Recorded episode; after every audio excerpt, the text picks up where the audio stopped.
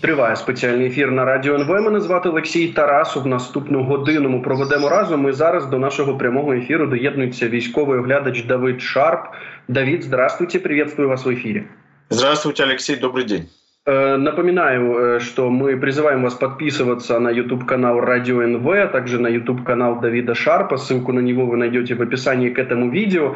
А, я хочу начать наш разговор, конечно, с э, такого самого важного события, которое произошло за последние несколько дней. Это наше военное командование да, сообщило о том, что э, украинские войска, украинские подразделения вышли из города Авдеевка. И вот сейчас, если посмотреть объективно да, на ситуацию сложившуюся, тот факт, что россиянам удалось оккупировать этот город, э, какие преимущества это им дает, э, как можно характеризовать ситуацию там сейчас? Э, преимущество э, в тот момент, когда противник занимает э, достигает определенного успеха. Это, безусловно, территориальный успех с их точки зрения, и это успех психологически тоже. Это всегда минус, э, тут ничего не поделать. Но э, с другой стороны, создает ли это, надо рассматривать ситуацию в том, создает ли это какие-то дополнительные перспективы э, для продвижения российской армии на этом участке. Если украинское командование загодя подготовила оборонительные линии, которые заняты отступившими и заняты резервами, то считать, что какие-то предпосылки, дополнительные предпосылки для продвижения созданы, нельзя. Но тут я не могу дать ответа именно потому, что точно не знаю. С другой стороны, времени было для того, чтобы создать условия для успешной обороны в дальнейшем, времени было достаточно. Э, поэтому мы смотрим на ситуацию в свете общего фона, а это э, неизвестность касательно американской помощи, необходимость э, экономить боеприпасы, необходимость бережно относиться к технике, что накладывает серьезные отпечатки на действия по всей линии фронта. Но тем не менее, Авдеевка — это этап, который уже, уже в прошедшем времени, и сейчас все все брошено на то, чтобы противник, насколько я понимаю, не добился новых успехов. И здесь э, захват Авдеевки, как мне видится, не является каким-то очень весомым дополнительным козырем, если все было готово заранее раньше, э, э, несколько в тылу. Ну вот тут, конечно, вопрос такой, э, дискуссионный по поводу того, э, ну, какие возможности у российской оккупационной армии продвигаться дальше. Мы э, записали интервью с Максимом Жориным, это заместитель командира 3-й штурмовой бригады.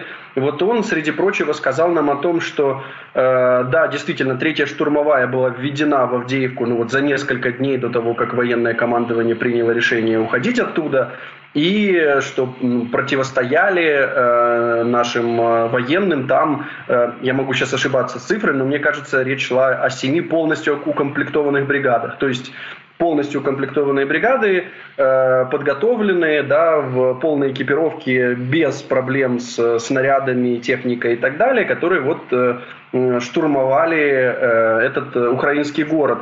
И тут вопрос, э, правильно ли я понимаю, что грамотно ну, хочется сказать, оформленные, грамотно созданные укрепления помогут сдерживать, могут сдерживать, ну, вот такое количество э, российских войск. Российская, российская армия благодаря э, уже созда, создавшейся выгодной для нее конфигурации э, Э, конфигурация Авдеевского выступа, то есть, а по сути это был охват со всех, почти со всех сторон, э, можно сказать, с трех сторон, создала для себя выгодные условия э, для наступления и, естественно, имела в таких вот условиях в том числе и численное огневое преимущество. Однако в тот момент, когда линия обороны принимает иную конфигурацию, Э, нет причин считать, что на каком-то важном участке фронта сейчас у российской армии создается какое-то большое локальное численное преимущество, численное, количественное и качественное преимущество, которое позволяет э, и должно позволить ей прорвать украинскую оборону и двигаться с далеко идущими целями. Э, Авдеевка — это особый случай, э, и для того, чтобы не произошло нечто подобное, должны были быть предприняты меры. Естественно, фортификационные линии — это один из важнейших залогов успеха обороны. Однако всегда надо помнить, что сама по себе фортификация, минные поля мало что значат, значит то, как именно их обороняют и какие силы. И понял вас. Ну вот э, мы видим, конечно, что некие такие угрожающие тенденции есть и на других направлениях. Говорят и про южное направление, говорят и, понятно, мы постоянно помним о том, что одной из горячих точек остается вот эта линия э, Купинск-Лиман. Э, опять же, из того, что мы знаем из, из публичного поля, да, э, что важную роль, э, конечно, играет российская авиация. И э, что одной из причин, почему были вынуждены украинские войска выйти из Авдеевки, это ну вот, превосходство в небе, которое Россия смогла там установить. И, конечно, наши военные много рассказывают о ФАБах, да, вот этих управляемых авиабомбах, которые ну, массово использовали россияне. И тут тогда вопрос, а что может помешать э, российским оккупантам, ну, дальше залетать, ну, просто на вот те позиции, новые созданные позиции оборонительные э, украинской армии? Э, суть, э, э, я пытался не раз выяснять вопрос с этими авиабомбами, корректируемыми российского производства, УПМК, если я не ошибаюсь, аббревиатура их точность, скажем так, мягко говоря, преувеличена. И, и в этом я опираюсь на источники, украинские источники, воюющие, которые знают, о чем, о чем говорят. Собственно, это, э, назвать это полноценной высокоточной бомбой нельзя, достаточно одного взгляда на эту бомбу. И кроме всего прочего, э, сложно предположить было бы, что Россия десятки лет не была способна создать вот такой аналог джидам, а вдруг в кустарном режиме, э, приделав такие вот крылышки и такой вот блок управления, в кавычках или не в кавычках, э, создала настоящее высокоточное оружие. Тем не менее, э, авиация сыграла свою роль, забрасывая эти бомбы в район, а район укрепрайона Э, не раз и не два, и на протяжении целых дней в больших количествах, они, они стали дополнительным фактором. Но главным фактором было в первую очередь вот это вот полуокружение, давление со всех сторон, продвижение и артиллерийские удары, когда украинцы выходились в невыгодной ситуации. Но авиация — это вот тот самый случай, когда авиация была менее второстепенным фактором, чем в других случаях. И здесь я предположу, что тоже имел место значение фактор выступа когда украинским системам ПВО было сложнее доставлять, доставать самолеты или угрожать российским самолетам, которые находятся, а, могут наносить удары именно по выступу, забрасывать с дистанции в несколько десятков километров бомбы на Авдеевский выступ. Э, если фактор выступа важен, а я предполагаю, что да, то в других местах, где таких выступов нет, украинским ПВО проще противостоять этой угрозе и, насколько я понимаю, на других участках фронта такой ситуации, ситуация не стоит с такой остротой, э, как стояла на Авде, в Авдеевке, именно вот из-за этого. Э, кстати, сообщение о том, что о сбитых самолетах, российских самолетах в последние дни э, как раз намекают. Я даже сейчас не буду обсуждать, сколько их было, соответствует ли точно сводкам количество сбитых или нет, но факт на лицо, ПВО это очень серьезный фактор, и э, так как в Авдеевке, я предположу, если не будет вот такой особо удобной конфигурации, противнику будет действовать с воздуха сложнее. Да, ну вот э, то, что официально сообщает Генштаб, э, что над Авдеевкой за два дня было сбито четыре бомбардировщика. Опять же, я тут могу тоже немножко ошибаться. Ну и вот сегодня Э, официально подтвердило военное командование, что над Мариуполем тоже были избиты Су-34, Су-35. И опять же, ну, конечно, досаду вызывает то, что мы не могли проводить э, такие, судя по всему, не могли проводить такие операции, находясь в Авдеевке, то есть не могли таким образом защитить э, наших военных вот как раз от этих управляемых авиабомб. Понимаем, что очень много зависит от, э, от той поддержки, которую получает или будет получать Украина. Э, много дискуссий, вот только что в Мюнхене проходила эта конференция по безопасности. И также мы понимаем, ну вот э, как минимум из того, что публично сообщал президент Украины Владимир Зеленский, что он нового военного командования ждет свежих идей, ждет плана, То есть, э, опять это было в публичном пространстве, что вот э, то, чего хочет президент Зеленский, чтобы новое командование сказало, вот что у нас есть, да, ну вот, не знаю, вот есть это. Мы не знаем, что мы получим, но есть у нас вот столько-то. И вот с этим, вот с этим количеством мы можем сделать первое, второе, третье, десятое. А, насколько вот такой план может быть эффективным, я имею в виду при всех переменных, которые мы имеем, при всех переменных с тем, что мы можем получить, и при тех переменных, что Россия может ну, в разные участки э, нашего фронта кидать новые свои резервы. Э, план у России, у России на данный момент нельзя сказать, что у России так много резервов. Россия не, приводи, не проводила мобилизацию, Россия понесла тяжелые потери, Э, да, они немало набирают контрактников и даже наемников, и э, в том числе и уголовников, и непальцев, и кого только они не набирают, но это не какие-то колоссальные количества на данный момент. Кроме того, есть потери. Поэтому э, тут не по качеству частей соединений российских, а вот тот состав, который набирает качественным, никак не назовешь. Не по количеству нельзя говорить, что есть какие-то огромные э, резервы на данный момент. Э, есть небольшие относительно резервы для наступательных действий при огневой поддержке небольшими силами, но на постоянной основе на ряде э, разных участков.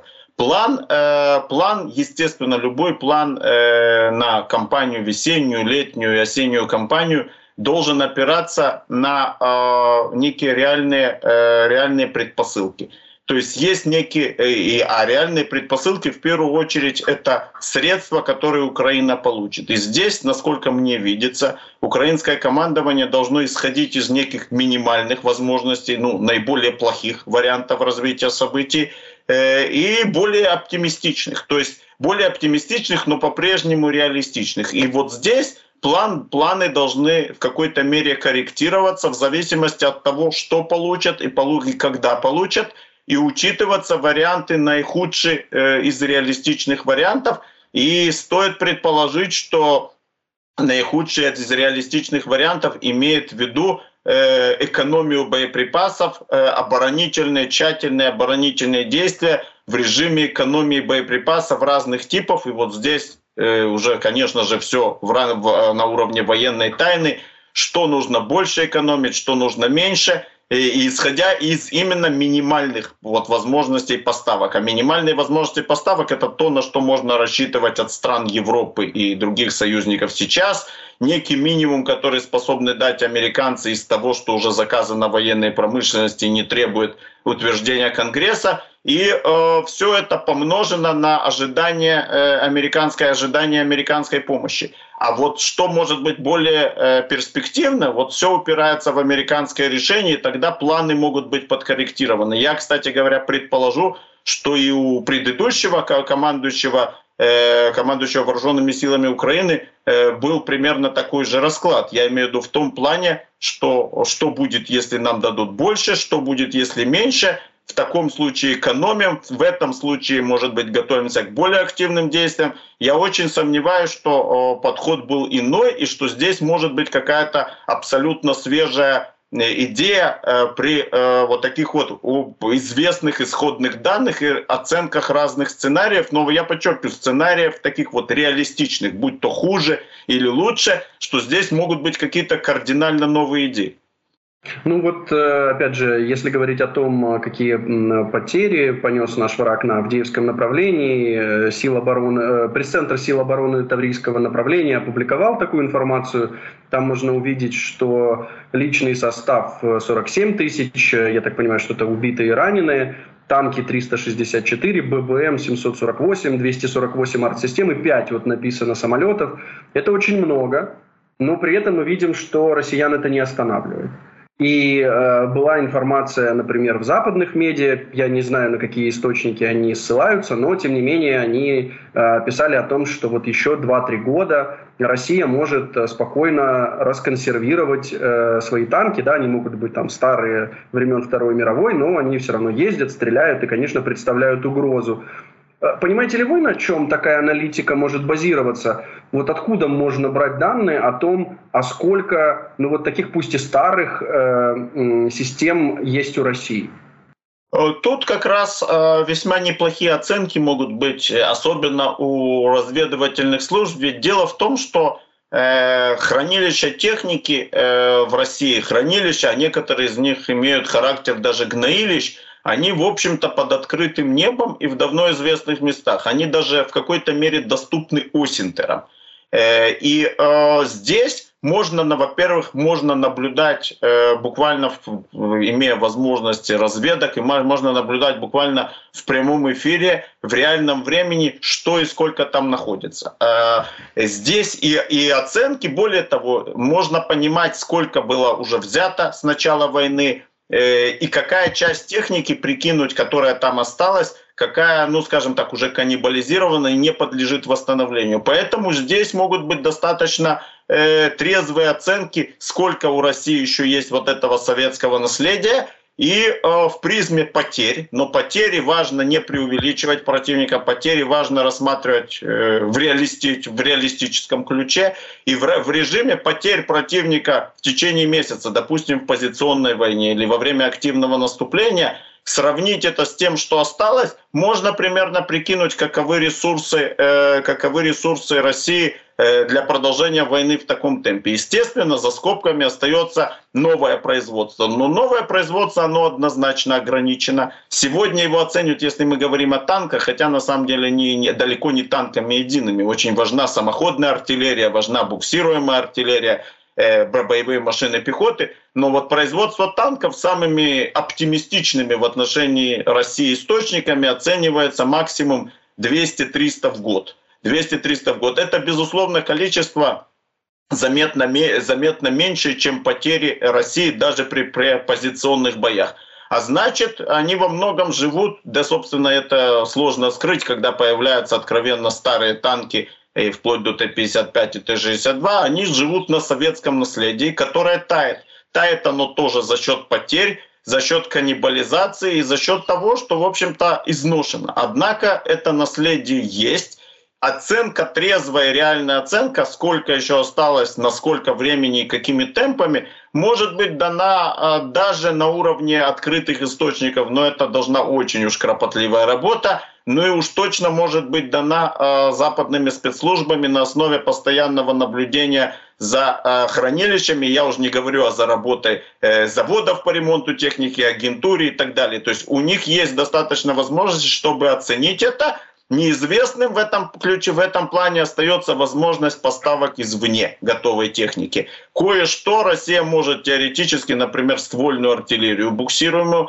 или даже некоторое количество бронетехники получить, например, из Северной Кореи, теоретически. Но я бы не оценивал эти количества как очень значительные, в отличие от боеприпасов, где перспективы выше. Ну, естественно, Китай пока ничего России готового, я имею в виду военной техники, не поставлял, поэтому этот фактор оставим в стороне. Ну вот, э, пока мы с вами разговаривали, появилась новость э, со ссылкой на американский канал NBC о том, что Белый дом работает над тем, чтобы э, дать, предоставить Украине больше далеко, дальнобойных атакамсов.